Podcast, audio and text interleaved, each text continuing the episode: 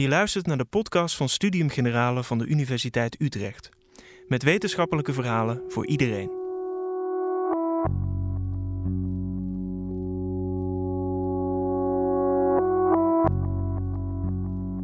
De klimaatzaak van Urgenda tegen de Nederlandse overheid haalde wereldwijd het nieuws. Inmiddels stappen organisaties steeds vaker naar de rechter om duurzaamheid af te dwingen. Zo won ook Milieudefensie haar zaak tegen Shell.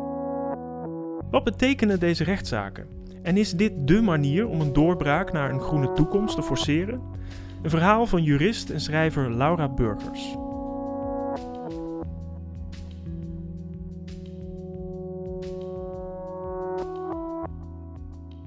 Hier in Utrecht heb ik een oom wonen die natuurkundige is.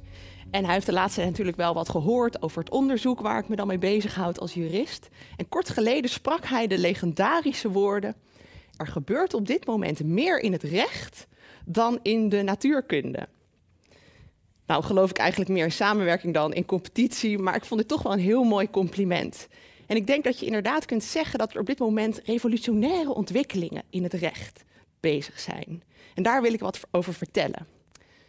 Um, Misschien zal ik me toch even kort nog wat verder voorstellen. Ik ben natuurlijk net al heel genereus geïntroduceerd door Tessa. Hartelijk dank daarvoor. Uh, ik ben dus inderdaad jurist. Afgelopen november gepromoveerd op dat onderwerp van die klimaatrechtszaken. Ik zal er zo direct wat meer over vertellen. En ik ben ook schrijver. Ik heb onder andere een aantal spannende jeugdromans geschreven samen met mijn vader. En kort geleden ook is dit boekje verschenen, De Stem van de Noordzee, waarin ik wat vertel over die fascinerende ontwikkeling dat steeds meer stukken natuur hun eigen rechten krijgen. En daar kom ik ook nog over te spreken. Maar even terug naar de titel van deze lezing. Ja, die was heel mooi bedacht, ook door de organisatie Groene Revolutie in de rechtszaal. Maar ik zat daar nog wat verder over na te denken. En toen dacht ik, ja, wacht even, ja, revolutie. Dan denk ik toch eigenlijk wel vooral aan ja, dit soort taferelen. Hè? De Franse revolutie, heel bloedige gebeurtenissen eigenlijk. En het is natuurlijk zo dat als je een verandering wilt bewerkstelligen in het systeem, dat dat op verschillende manieren kan. En één daarvan is inderdaad een revolutie ontketenen. het nadeel daarvan is natuurlijk dat het uh, ja, inderdaad tot heel bloedige taferelen kan leiden. En in dat opzicht is het recht juist diametraal het tegenovergestelde daarvan.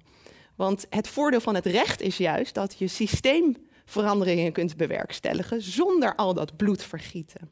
De filosoof Karl Popper, je kent hem wel van die falsificatie. De filosoof Karl Popper, Popper die heeft ook gezegd dat het voordeel van een democratie is dat je zonder geweld van je leiders kunt wisselen. Dus eigenlijk uh, moet je dat woord revolutie uit die titel echt alleen maar uh, ja, uh, retorisch opvatten. Want in feite ga ik het gewoon hebben over gestage rechtsontwikkelingen die misschien best wel traag gebeuren. Maar ja, dat kon ik natuurlijk niet als titel gebruiken voor deze lezing, want dan zou iedereen denken dat het reuze saai is. Quod non, het wordt ontzettend spannend. Ik vind het zelf een, heel fascinerend wat er aan de gang is. En ik denk dus inderdaad dat in die zin dat er soms echt wel paradigmawisselingen plaatsvinden in het recht. Dat je het in die zin misschien inderdaad revolutionair kunt noemen. En dat was misschien ook wel waar die natuurkundige oom van mij uh, op zin speelde. Nou, wat ga ik dan vertellen? Ik wil eigenlijk als eerste even kort stilstaan bij de klimaatcrisis en bij de analyse van een heel aantal politiek filosofen dat we ook in een representatiecrisis zitten. Daarna vertel ik kort wat over de klimaatrechtszaken. En tot slot ga ik dieper in op een van de dingen die ik daar al in die klimaatrechtszaken signaleer, namelijk dat er eigenlijk steeds meer erkenning is voor de natuur in het recht. En ik plaats die erkenning dan op een driedelig continuum.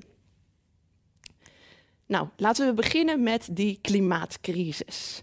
Het is natuurlijk totaal geen nieuws voor jullie dat we midden in een klimaatcrisis zitten. En extra naar daaraan, navrant daaraan, is dat degenen die daar het hardst door worden geraakt, daar het minst aan hebben bijgedragen. En dat in, in de literatuur worden wel uh, ja, drie groepen daarvoor gesignaleerd. Die ik ook centraal in mijn proefschrift.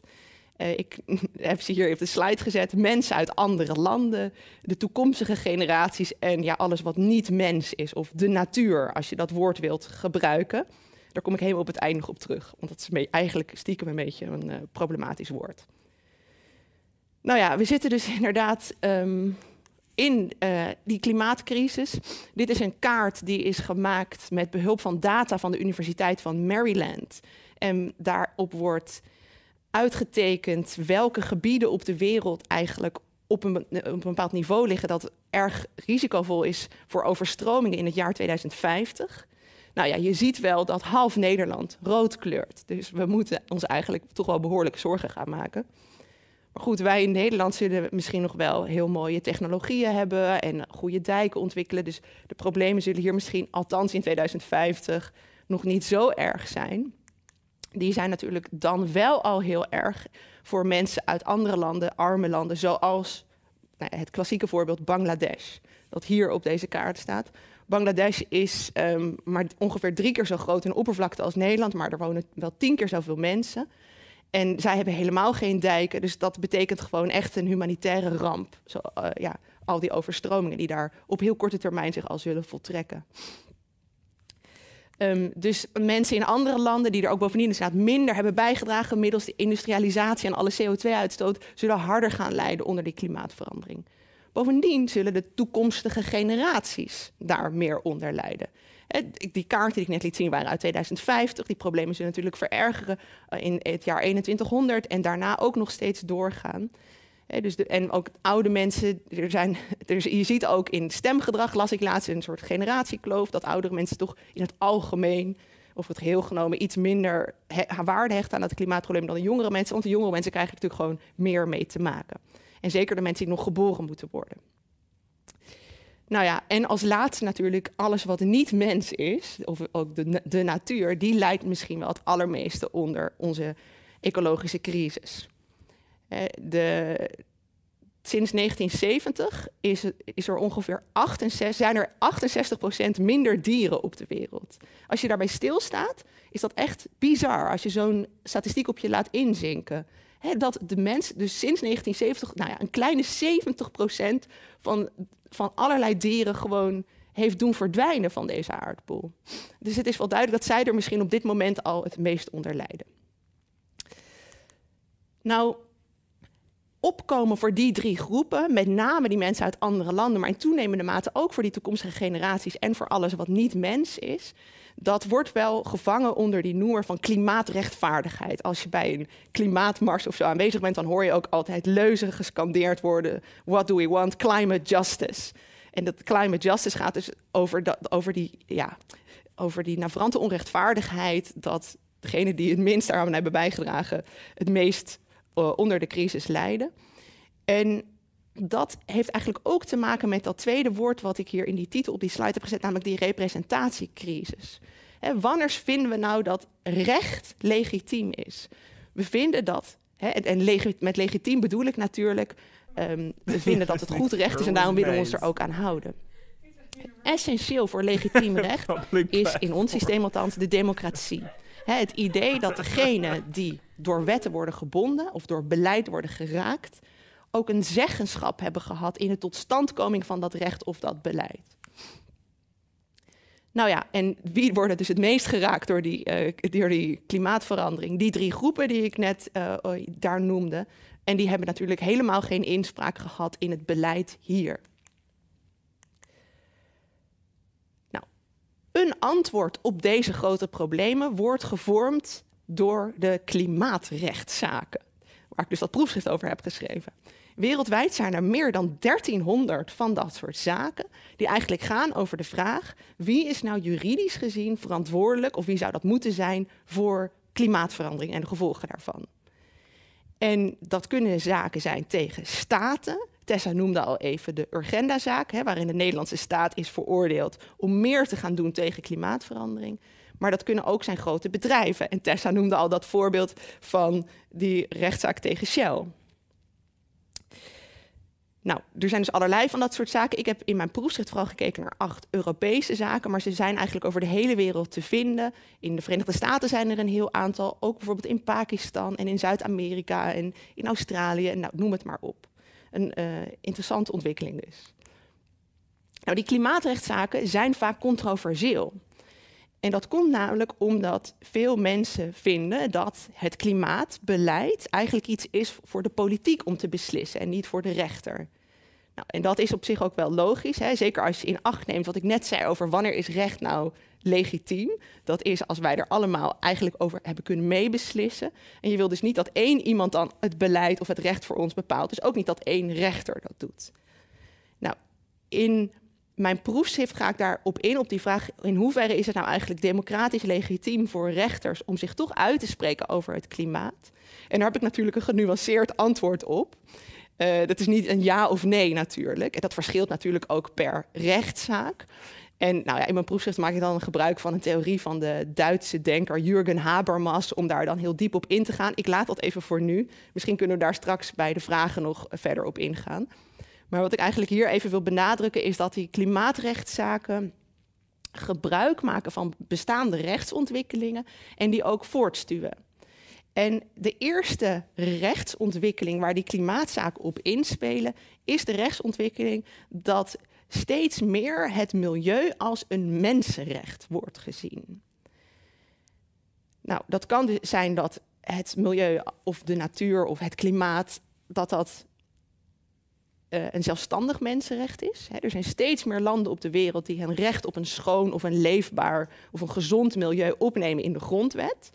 Tweederde van de landen heeft zo'n soort uh, artikel in de grondwet staan. Wij in Nederland hebben trouwens ook een artikel over het milieu in de grondwet, artikel 21. Maar dat is een beetje zwak geformuleerd uh, artikel. Maar goed, we hebben er wel één. Um, maar wat ook kan, is dat het klimaat of het milieu wordt ingelezen in bestaande mensenrechten. En dat laatste is gebeurd in die Urgenda-zaak. Want de rechter heeft daar gezegd dat het recht op leven en het recht op een privé- en een familieleven geschonden wordt als de staat niet genoeg doet tegen klimaatverandering. En dat is eigenlijk ook wel heel intuïtief. Hè, want uh, bij iedere hittegolf die plaatsvindt in Nederland gaan er gewoon oude mensen dood.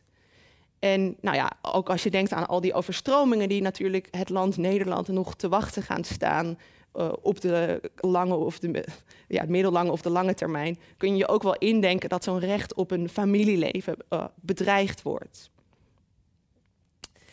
Dus dat is de eerste rechtsontwikkeling waar die klimaatrechtszaken van gebruik maken. Een tweede rechtsontwikkeling waar de klimaatrechtszaken gebruik van maken, is dat er steeds meer erkenning komt voor de rechten van toekomstige generaties. Of op zijn minst een plicht van de huidige generaties om wat te doen voor die toekomstige generaties.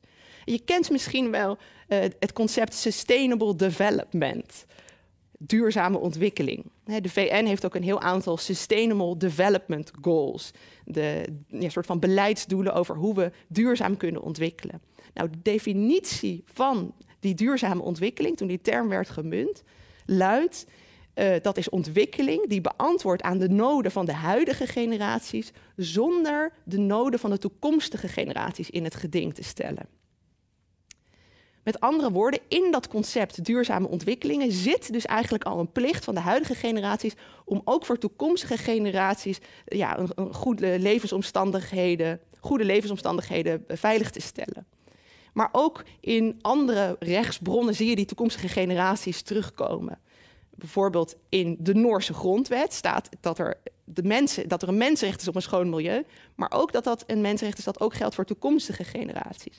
En het zal je dus niet verbazen dat dat artikel uit de grondwet daar ook centraal staat in de klimaatzaken die daar is aangespannen tegen de Noorse overheid.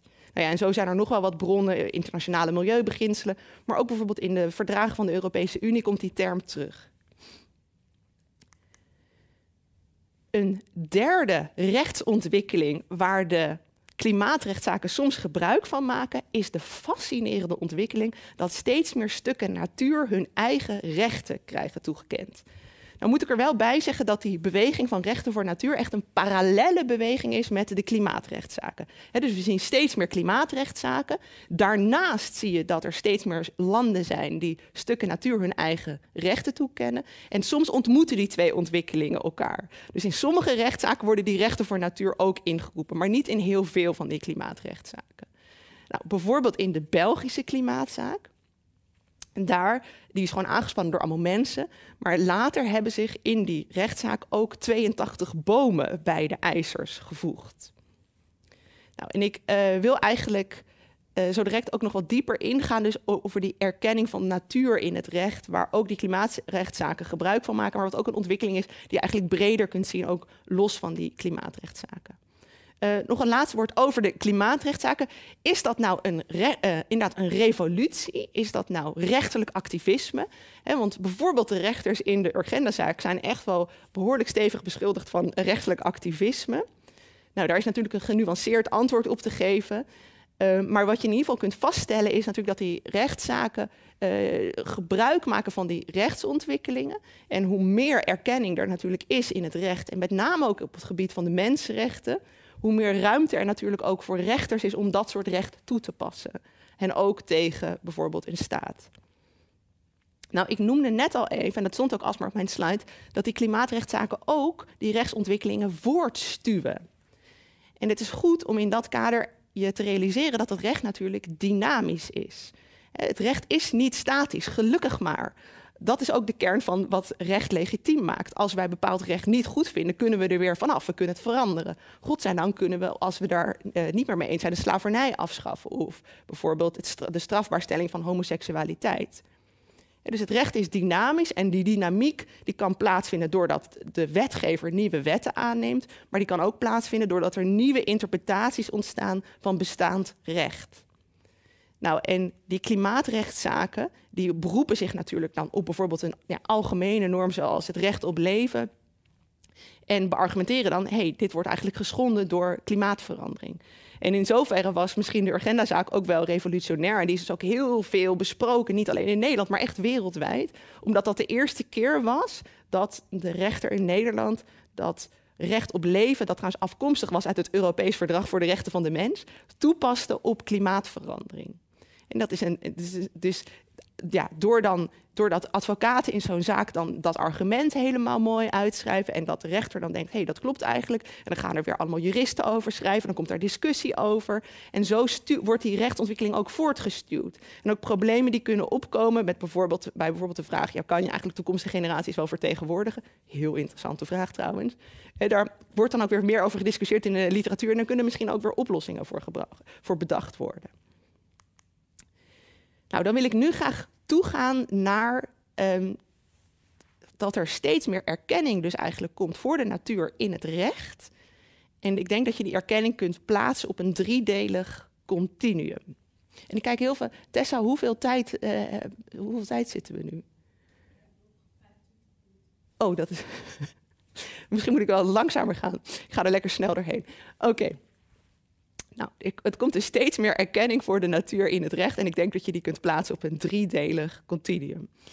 En het eerste, dat noemde ik natuurlijk al even, de natuur als mensenrecht. Um, je ziet eigenlijk steeds meer, dus wereldwijd, dat er het besef gaat heersen, ook in het recht, dat de natuur gezien kan worden als een mensenrecht. Dat je als mens het fundamentele recht hebt grondrecht op een gezonde leefomgeving. En um, dat is een interessante ontwikkeling, onder andere omdat mensenrechten er juist ook bij uitstek zijn voor bedoeld om ingeroepen te worden tegen overheden. Dus dat is een stevige verankering. We moeten hier wel één ding bij aantekenen. En dat is dat als, de ja, als je recht hebt op een gezond milieu bijvoorbeeld, dan is natuurlijk alleen bescherming voor dat milieu in zoverre als het ook goed is voor de gezondheid van mensen. dus de natuur heeft, ook al krijgt hij steeds meer bescherming en ook een heel krachtige bescherming middels die mensenrechten in deze ontwikkeling, de natuur geldt nog steeds wel als eigenlijk alleen maar waardevol omdat hij waardevol is voor mensen. Dus hij heeft nog steeds een soort gebruikswaarde. Een tweede stap op dat uh, continuum is dat er eigenlijk steeds meer juridische erkenning komt voor de intrinsieke waarde van de natuur. En dit is ook interessant. Dus bijvoorbeeld in Frankrijk is er een, niet zo lang geleden een, speciale, ja, een speciaal document eigenlijk bij de grondwet gevoegd. Een, een, een milieuhandvest. En daarin staat ook echt erkend Ja, de natuur heeft ook intrinsieke waarde. Dus niet alleen gebruikswaarde voor de mens, maar een intrinsieke waarde. En uh, in Frankrijk is er ook een andere interessante ontwikkeling geweest. Er is namelijk een zogenaamde ecologische onrechtmatige daad toegevoegd aan het burgerlijk wetboek daar. Nou, wat houdt het in? Uh, het voert misschien een beetje ver, maar ik ga het toch even uitleggen. Kijk, ik weet niet of je wel eens hebt gehoord hoor, van de onrechtmatige daad. Maar stel je voor, um, ik laat per ongeluk jou, uh, jouw telefoon vallen en die gaat kapot. Dan pleeg ik waarschijnlijk een onrechtmatige daad jegens jou. En dan kun je mij voor de rechter slepen. En dan kan je misschien de remedie daar krijgen dat ik dan jouw geld moet betalen, zodat jij die telefoon kunt repareren. Dus onrechtmatig daadsrecht gaat eigenlijk over verplichtingen die je tegen elkaar hebt om ja, schade te vergoeden. En dat onrechtmatige daadsrecht vormt vaak ook een basis van die klimaatrechtszaken trouwens. Uh, een probleem daarbij is dat je moet wel voldoende belang hebben om dan naar de rechter te kunnen gaan. En ja, er moet wel een mens zijn die dan schade lijdt in het algemeen in het onrechtmatige daadsrecht. Dus stel je voor, er wordt schade toegebracht aan een stuk natuur ja, dan zal er in het algemeen geen mens zijn dat schade heeft geleden. Dus dan heb je in het klassieke onrechtmatige daadrecht eigenlijk een probleem. Je kan dan niet voor, voor de schade aan die natuur, die dan niet schade is aan de mens, naar de rechter stappen. Dat is veranderd in Frankrijk. Want daar hebben ze dus een ecologische onrechtmatige daad toegevoegd aan het rechtssysteem. Uh, en dat betekent dat ja, iemand voor de rechter gesleept kan worden omdat hij puur schade aan de natuur heeft toegebracht. En dat hij dan ook veroordeeld kan worden, nou, misschien tot schadevergoeding, maar ook meer direct tot een verplichting om daar de boel weer te gaan herstellen. Nou, dat kan hij dan zelf doen, maar mag hij natuurlijk ook opdracht toegeven. Of hij kan gewoon geld betalen, zodat, zodat dat dan gebeurt. Um, daar zie je dus uitspreken dat de natuur een intrinsieke waarde heeft. Dus niet louter gebruikswaarde voor mensen. Maar het gaat hierbij telkens wel nog om plichten van mensen en niet om rechten voor natuur. En dat is denk ik de derde stap op dat continuum, dat de natuur eigen rechten krijgt. En dat is wel iets revolutionairs, in retorische zin dus, in het recht. want sinds de oudheid, sinds de verlichting, zien wij mens en natuur eigenlijk als twee gescheiden dingen in de westerse wereld. En dat is, wordt gereflecteerd in het recht. Want mensen en hun organisaties gelden als rechtspersonen, terwijl dieren, planten en ecosystemen gelden als objecten voor het recht, als dingen, of zelfs als helemaal niet relevant voor het recht. En wat er gebeurt met als je uh, recht aan de natuur toekent, alles wat een recht heeft, is een rechtspersoon voor het recht. Dus in ons bestaande rechten zijn niet alleen wij mensen rechtspersonen, maar ook bijvoorbeeld uh, kerken, gemeentes, bedrijven, de staat, provincies, stichtingen. En want die hebben bijvoorbeeld ook een recht op betaling, op contributie, op belasting, noem het maar op. Um, dus als je zegt, oké, dit stuk natuur krijgt rechten, dan wordt het daarmee automatisch een rechtspersoon. En dan verhef je dus dat stuk natuur tot een persoon in het recht. En dat is wel echt inderdaad een paradigmawisseling te noemen. Nou, die uh, ontwikkeling daar is voor het eerst dat idee in de westerse uh, literatuur is dat idee voor het eerst geponeerd in 1972 door een Amerikaan, Christopher Stone, in een artikel genaamd Should Trees Have Standing? Ja, heel vrij vertaald. Uh, moeten bomen eigen rechten krijgen? Meer letterlijk vertaald, moeten bomen ontvankelijk zijn voor de rechter? Hè? Dus mogen zij naar de rechter stappen om hun rechten af te dwingen? En uh, dat idee is eigenlijk blijven rondzingen. En toen is in 2008 Ecuador het eerste land geweest dat die rechten voor natuur heeft opgenomen in de grondwet. En dat was het begin van een rechtsontwikkeling waar nog heel veel landen zouden volgen. Dus niet veel later volgde ook Bolivia. Uh, nou, in Nieuw-Zeeland zijn beroemde wetten aangenomen die je misschien wel kent. En in allerlei andere landen uh, zijn, zijn er ook dergelijke ontwikkelingen geweest. Dus bijvoorbeeld kort geleden heeft Oeganda uh, een nationale milieuwet aangenomen, waarin dus ook rechten aan de natuur zijn toegekend. Of misschien moet ik wel zeggen, waarin de rechten van de natuur zijn erkend. want uh, voor heel veel mensen zal het zo zijn dat de gedachte is dat de natuur eigenlijk al rechten heeft, maar dat wij nu pas ja, dat erkennen. Nou, er zijn verschillende modellen waarin je die rechten voor natuur kunt gieten. En ik heb er hier een, uh, ja, eigenlijk twee op die slide gezet. dus uh, je zou kunnen zeggen, oké, we geven de natuur als geheel rechten. En dat gebeurt dus in Ecuador en ook in Oeganda. In Ecuador staat in die grondwet dat dat Pachamama, moeder aarde, recht heeft op integraal respect voor haar bestaan. Nou, dat kan dus de natuur als geheel. En in die twee landen, Ecuador en Oeganda, is het ook zo dat iedereen dan namens de natuur naar de rechter kan stappen om die rechten van de natuur te laten handhaven. Wat ook kan, is dat er, dat zie je in andere landen, dat er rechten worden erkend van een specifieke milieuentiteit. Dus in 2014 heeft Nieuw-Zeeland een wet aangenomen um, voor een bos. En dat gaat dus specifiek om rechten van dat bos. En in 2017 volgde toen een, een, vergelijkbare wet voor een rivier. En die is beroemd, want die zie je vaak terugkomen, ook wel in krantartikelen en zo. Dus misschien heb je daar wel van gehoord. De Wanganui-rivier. Um, nou, interessant is ook dat in um, 2016 dus die uitspraak is geweest uit Colombia, waarin rechten van de Atrato-rivier zijn erkend. Er dat is niet de enige uitspraak hoor in, in Colombia. Er zijn meer van dat soort uh, uitspraken geweest, onder andere voor het Amazonewoud. En ook in 2017 is er een uitspraak geweest van de Indiase rechters in de staat. Hè? India is een federaal, federale staat, dus het is opgedeeld door verschillende staten, net als de Verenigde Staten. Dus dat is niet de.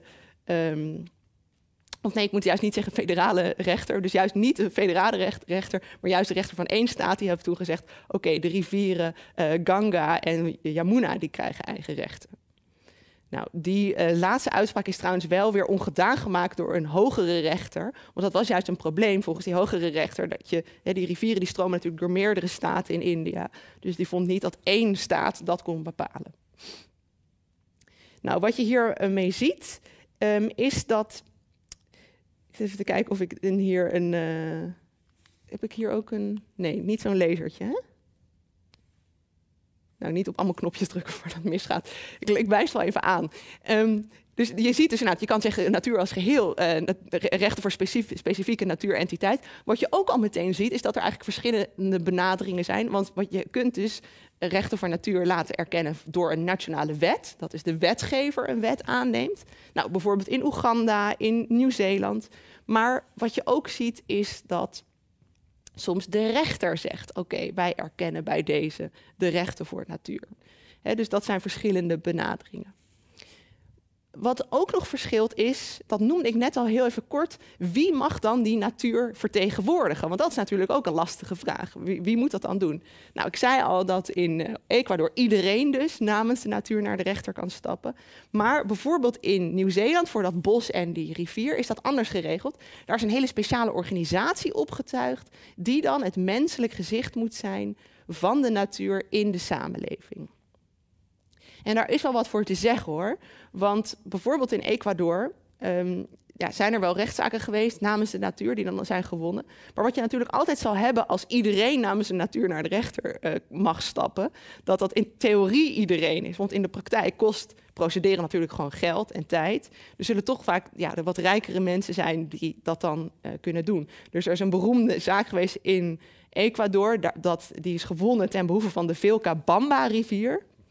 Maar die is helemaal niet door Ecuadorianen aangespannen, maar door twee Amerikanen die een soort wellness resort naast de rivier wilden exploiteren. Trouwens wel allemaal heel hippie en milieubewust en zo, maar, maar, maar toch, dat, ik vind dat ergens wrang. Dat het dan dus niet de Ecuadorianen zijn die dan daarvoor kunnen opkomen, maar dat het dan ja, Amerikanen zijn. En uh, in die is er dus wel wat voor te zeggen om die, um, om een echt instituut eigenlijk op te bouwen wat dan die natuur kan vertegenwoordigen. En wat ook wel bijzonder is aan die Nieuw-Zeeland voorbeelden, is dat het daar eigenlijk echt gaat ook om een emancipatie van de lokale bevolking. je weet misschien dat uh, Nieuw-Zeeland op een gegeven moment is gekoloniseerd. En daar, daar woonden natuurlijk al mensen voordat de Britten daar kwamen. En daar zich, ik vertel nu even wat specifiek over die Wanganui-rivier. Heeft daar zich een conflict ontvouwd, want de Britten die wilden graag die rivier kopen. Terwijl de lokale bevolking, de Maori, vindt dat een rivier helemaal geen eigendom kan zijn. Nou, er is toen een verdrag gemaakt in twee talen, het Engels en de Maori-taal. En in het Engels werd er gezegd: oké, jullie dragen nu het eigendom over. En in die, Mao die Maori-taal-versie van dat verdrag was dat heel ambigu. Nou, dat heeft natuurlijk een enorm conflict opgeleverd. Dat heeft wel meer dan 100 jaar geduurd. En dat heeft er uiteindelijk in geresulteerd dat er dus die wet is gekomen voor de Wanganui-rivier waarin de Wanganui van niemand meer is. De Wanganui is van zichzelf. En ik denk dat dat ook een kernpunt is van die rechten voor natuur, die paradigmatische verandering. je ziet dus de natuur niet langer als object van eigendom, maar als een persoon voor het recht, als een subject. Dus die is niet langer van iemand, die is van zichzelf. Nou, en wat heel mooi is in onder andere die wet van de Wanganui-rivier, is dat er ook allemaal beginselen in zijn neergelegd van de Maori-filosofie. Die een heel holistische kijk hebben op de wereld. Dus er staat onder andere in officiële wetsartikelen neergelegd: ik ben de rivier en de rivier is mij. En ook staat in die wet, in officiële wetsartikelen, dat de Maori enorm koloniaal onrecht is aangedaan. Dus het is ook een manier geweest, een manier om koloniaal onrecht te repareren. En het is ook niet helemaal toevallig dat eigenlijk al die voorbeelden die hier op die slide staan, niet uit Europa komen. want om dus zo tegen de natuur aan te kijken, ja, je kan natuurlijk niet alle, je kan natuurlijk niet Zuid-Amerika, Nieuw-Zeeland en India al die filosofieën over één kam scheren. Maar ze zijn in ieder geval allemaal niet zo westers dat ze zo uh, die natuur en de, en, de, en de mens van elkaar scheiden. Dus misschien kan je in heel algemene termen zeggen dat ze een wat holistischer kijk hebben op de wereld. Nou zijn er ook wel ontwikkelingen in Europa aan de gang. Dus niet zo lang geleden is er in Spanje een gemeente geweest die een bepaalde uh, zoutwaterlagune heeft erkend als rechtspersoon. En dat is trouwens iets wat ik hier niet op heb gezet, maar wat je ook ziet, ik heb hier allemaal voorbeelden van nationale erkenningen van rechten voor natuur. Maar wat je ook heel veel ziet, is dat er op lokaal niveau rechten voor natuur worden erkend. Door allerlei gemeentes, uh, ja, in de VS, in bijvoorbeeld Spanje, op allerlei, in ander, allerlei gebieden. Dus dat is ook nog een manier waarop je het kunt aanvliegen. En daarbij is ook nog um, een mogelijkheid om het bottom-up echt aan te pakken. Dus dit zijn allemaal dingen die dan door in ieder geval officiële instituties worden uitgevaardigd. Een rechter of een gemeente of een nationale overheid. Maar er is bijvoorbeeld in Schotland ook een beweging geweest. Uh, er was eigenlijk een, een, natuurorganisatie en die had een stuk van de berg, de Ben Nevis. En die zat te overwegen, misschien moeten we die berg wel rechtspersoonlijkheid geven. En dus je zou dat ook kunnen zeggen van, nou, dit stuk, dat zeggen wij vanaf nu af aan, is de Ben Nevis van zichzelf, bijvoorbeeld. Nou, in de komende tijd wil ik dus die rechten voor natuur verder onderzoeken. En ik heb daar een heel aantal ja, vragen die nog openstaan. Want ik denk wel dat het een ontwikkeling is die ook wel voor intellectuele uitdaging zorgt. En ik, ik zou het ook leuk vinden als we straks dan met elkaar gaan praten na afloop van mijn praatje. Uh, om dan als jullie daar ideeën over hebben of daar dingen over willen zeggen. Of juist heel kritische opmerkingen willen maken. Doe dat vooral, want ik vind het heel erg leuk om daarover te spreken. Um, Eén vraag die ik bijvoorbeeld wel heb is: stel je voor, hè, op een gegeven moment zijn er op allerlei plekken dus de rechten voor de natuur erkend. Wat is dan de balans met de belangen van mensen? Want als je een recht hebt, betekent het niet ook altijd dat jij dan dat het een absoluut recht is. dus eh, ja, eh, het kan heel, heel vaak zo zijn in heel veel juridische conflicten dat er twee mensen rechten hebben en dat die moeten worden gebalanceerd. bijvoorbeeld Um, nou ja, uh, er zijn wel bijvoorbeeld rechtszaken geweest waarbij bijvoorbeeld een van de celebrity was gefotografeerd en dat was gepubliceerd in een roddelblad. En dan is de vraag: oké, wat geldt nou, uh, wat is nou, telt nou zwaarder? Het recht op privacy van die persoon of het recht op vrijheid van meningsuiting en persvrijheid van zo'n roddelblad? Nou ja, en je kunt natuurlijk allerlei um, van dit soort situaties bedenken. Ik heb het nu, dit was een grondrechten situatie. Dat soort dingen kunnen natuurlijk ook plaatsvinden als het niet om fundamentele rechten gaat, maar om gewone rechten. Eh, wat geldt zwaarder? Jouw eh, recht om eh, van de zon te genieten in je tuin of het recht van je buurman om tegen een mooie boom aan te kijken. Dus als er nou eenmaal die rechten voor natuur zijn erkend, zal je die toch altijd weer moeten balanceren tegenover andere rechten. En ik, heb, ik vind dat wel een heel interessante vraag. En ik ben ook heel benieuwd. Ik denk dat kan ik nu ook gewoon nog niet beantwoorden. Maar je kunt er natuurlijk wel normatief over nadenken hoe je vindt dat dat zou moeten zijn. Uh, ja, kan nou op een gegeven moment de mensen het dan ook echt gaan afleggen tegen het belang van de natuur? En tot op zekere hoogte moet dat denk ik zo zijn. Want um, nou ja, dat gaat natuurlijk al aan met die klimaatcrisis en die representatiecrisis, dat de natuur enorm het onderspit aan het delven is. En die rechten voor natuurbeweging is natuurlijk juist ook bedoeld om die natuur te emanciperen en sterker te maken. Maar goed, uh, er zijn wel situaties te bedenken waar misschien ik, ik, ik, kan me toch voorstellen dat vanuit de moraliteit van de meeste mensen je toch uiteindelijk de voorkeur geeft aan, aan recht of belangen van mensen. Dus hoe ver wil je daarin gaan? Dat vind ik wel een heel intrigerende vraag. Nou, een tweede vraag die ik wel heel uh, interessant vind, heeft weer te maken eigenlijk met dat boekje wat ik al even liet zien. Uh, dat heb ik namelijk, ik heb daar meegeschreven, ik ben niet de enige hoor die, dat, die daaraan heeft geschreven. Um, en dat hebben we gedaan in opdracht van een heel interessante Nederlandse organisatie die zichzelf de ambassade van de Noordzee noemt. Nou, en die ambassade van de Noordzee die is eigenlijk geïnspireerd door het gedachtegoed van de Franse filosoof Bruno Latour. En die heeft al in de jaren negentig gezegd dat we toe moeten naar een parlement van de dingen. Nou, dat heeft dus ook te maken met die representatiecrisis. Hij zegt, uh, ja, ons recht wordt alleen gemaakt door mensen. Terwijl natuurlijk het ja, op allerlei manieren ook inwerkt op niet-mensen. Uh, dus we zouden eigenlijk ook in de democratie een, een, ja, een plek moeten creëren voor de dingen. Nou, geïnspireerd dus door dat gedachtegoed is die ambassade van de Noordzee opgericht. Dat is trouwens een collectief van filosofen, kunstenaars, beleidsmakers, beleidsmakers en wetenschappers. En die ambassade van de Noordzee is natuurlijk in dat kader ook heel erg geïnteresseerd in die rechten voor natuurbeweging. Dus die heeft mij gevraagd om in dat boekje te schrijven over moeten we de Noordzee een eigen rechtspersoon maken. Maar eigenlijk wil die ambassade van de Noordzee verder gaan dan de bestaande rechten voor natuurbeweging. Want de rechten voor natuurbeweging, zoals je die ziet, dat zijn toch rechten, ja, het recht op leven, het recht om, ja, um, ik heb niet de Nederlandse vertaling paraat, maar to thrive in balance. Of um, het recht op voortbestaan, het recht op herstel als er, als er iets kapot is gemaakt. Dat zijn allemaal dat soort rechten, maar dat zijn eigenlijk niet politieke rechten om inspraak te hebben in de democratie. En ook allerlei andere niet-menselijke rechtspersonen die we al hebben, zoals dus bedrijven en stichtingen, die hebben natuurlijk wel rechten. Bijvoorbeeld inderdaad, als je naar de Albert Heijn gaat, heeft de Albert Heijn recht op betaling als jij daar boodschappen wilt halen. Of als je uh, ja, uh, lid bent van een vereniging, heeft hij uh, recht op contributie. Maar die hebben natuurlijk niet stemrecht of het recht om een politieke partij te beginnen als stichting of als bedrijf. Dus ik, ik ben daar wel heel benieuwd naar van, uh, ja, hoe kunnen die twee eigenlijk met elkaar verbonden worden? En daar ben ik ook nog totaal niet uit hoor. Dus als je daar ideeën hebt, over hebt of een heel kritische opmerking, dan ben ik, hou ik me enorm aanbevolen. Het is natuurlijk wel zo dat in het bestaande systeem allerlei rechtspersonen, zeker ook bedrijven bijvoorbeeld, heel veel lobbyen hè, bij de overheid. Dus wel degelijk een politieke invloed hebben. Maar die vertaalt zich niet in politieke rechten zoals we die kennen in, in klassieke zin. Dus dat is, dat is nog wel een vraag waar ik uh, heel benieuwd naar ben. Nou ja, en een laatste ding waar ik eigenlijk toch verder over wil denken. Ja, ik denk dat het, ik begin meteen te zuchten, maar ik, ik, denk dat het nodig is om daar toch goed over na te denken. Is, kijk, uh, er wordt wel gezegd dat wij nu leven in het Anthropoceen. Hè?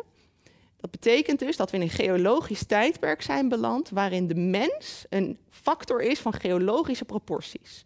En dat wordt wel duidelijk uit die kaart die ik al eerder liet zien, dat onze broeikasgasuitstoot leidt gewoon uh, tot een stijging van de zeespiegel.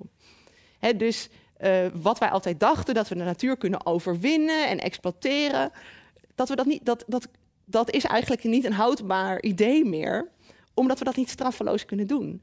want alles wat, waar we mee bezig zijn, dat heeft dus een invloed op de wereld om ons heen. En dat laat ook zien dat we inherent verbonden zijn met de wereld om ons heen. We staan, dat, dat, dat idee van mens en natuur, dat die gescheiden zaken zijn, dat is echt een problematisch concept. En daarom is ook natuur eigenlijk een problematisch woord. Want wat doet dat woord namelijk? Het doet alsof mensen en natuur iets anders zijn, wat natuurlijk helemaal niet zo is dus in ons dagelijks taalgebruik is dat natuurlijk zo. Ik zag niet zo lang geleden een petitie voor meer natuur. Nou ja, dan denk je dus niet, dat is, dat is dus niet een petitie voor meer mensen. dus dat, dat woord natuur, dat zien we echt van alles wat niet mens is. Maar wij zijn natuurlijk wel degelijk onderdeel van de natuur. ook, zelfs ons eigen lichaam daar bestaat uit allemaal ja, niet-menselijk leven, onder andere allerlei bacteriën en microben en zo. Dus dat hele concept is eigenlijk heel problematisch. En de vraag is een beetje of, ja, ik denk dus dat het helder is dat vanuit dat begrip van antropocene moeten we inderdaad toe naar een paradigmaverschuiving, waarin we veel meer erkennen dat we onlosmakelijk verbonden zijn met de wereld om ons heen. En de vraag is een beetje of je dat wel bereikt met zo'n rechtspersoonlijkheid voor natuur. En dat heeft ermee te maken dat rechtspersoonlijkheid natuurlijk ook een door en door westers concept is. dat is bedacht, uh, nou ja, dat, dat vindt zijn oorsprong eigenlijk ook onder andere in gedachtegoed van de Nederlandse beroemde jurist Hugo de Groot. En dat is er juist bij uitstek voor bedoeld om entiteiten van elkaar te scheiden. je kan bijvoorbeeld zeggen van nou, um, ik kan er langer of korter over praten hoor, maar uh, Nederland heeft geen verantwoordelijkheid voor dingen die, die Shell doet in Nigeria. Want Shell is niet van Nederland. Dat is een eigen entiteit. En zeker bij bedrijven, allerlei bedrijfsstructuren zie je dat. Oké, deze schuld die dat bedrijf heeft, is van dat bedrijf en niet van de bestuurders van dat bedrijf, bijvoorbeeld. Dus die rechtspersoonlijkheid is juist ook een instrument om dingen uit elkaar te trekken. Uh, en dat is wel iets waar we misschien meer over moeten nadenken. Uh, of dus dat relationele denken waar we misschien meer naartoe moeten. En de erkenning dat wij ja, echt geworteld zijn in deze wereld en er ook echt niet zonder kunnen. Of je dat bereikt met die rechtspersoonlijkheid.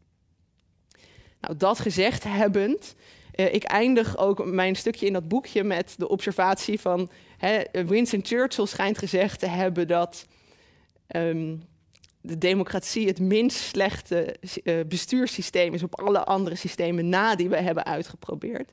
Nou, op een dergelijke manier zou het heel goed zo kunnen zijn dat die rechten voor natuur de minst slechte optie is om de waarde van de natuur, als je dat woord dus wil gebruiken, te erkennen in het recht of neer te leggen in het recht. Want ik zou ook niet zo goed weten hoe we dat dan anders zouden moeten doen. Nou ja, dat waren zo een heel aantal uh, vragen waar ik nog wel verder over na zou willen denken en waar ik graag ook over door zou willen praten. Um, ik ben aan het eind gekomen van mijn verhaal. Ik ben dus enorm benieuwd naar vragen, opmerkingen, kritiek of ideeën. En voor nu wil ik jullie heel graag hartelijk bedanken voor jullie aandacht.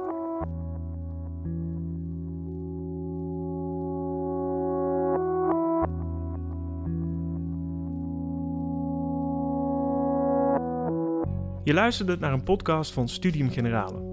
Benieuwd naar meer afleveringen? Ga naar sg.uu.nl/podcast of abonneer je op je favoriete platform.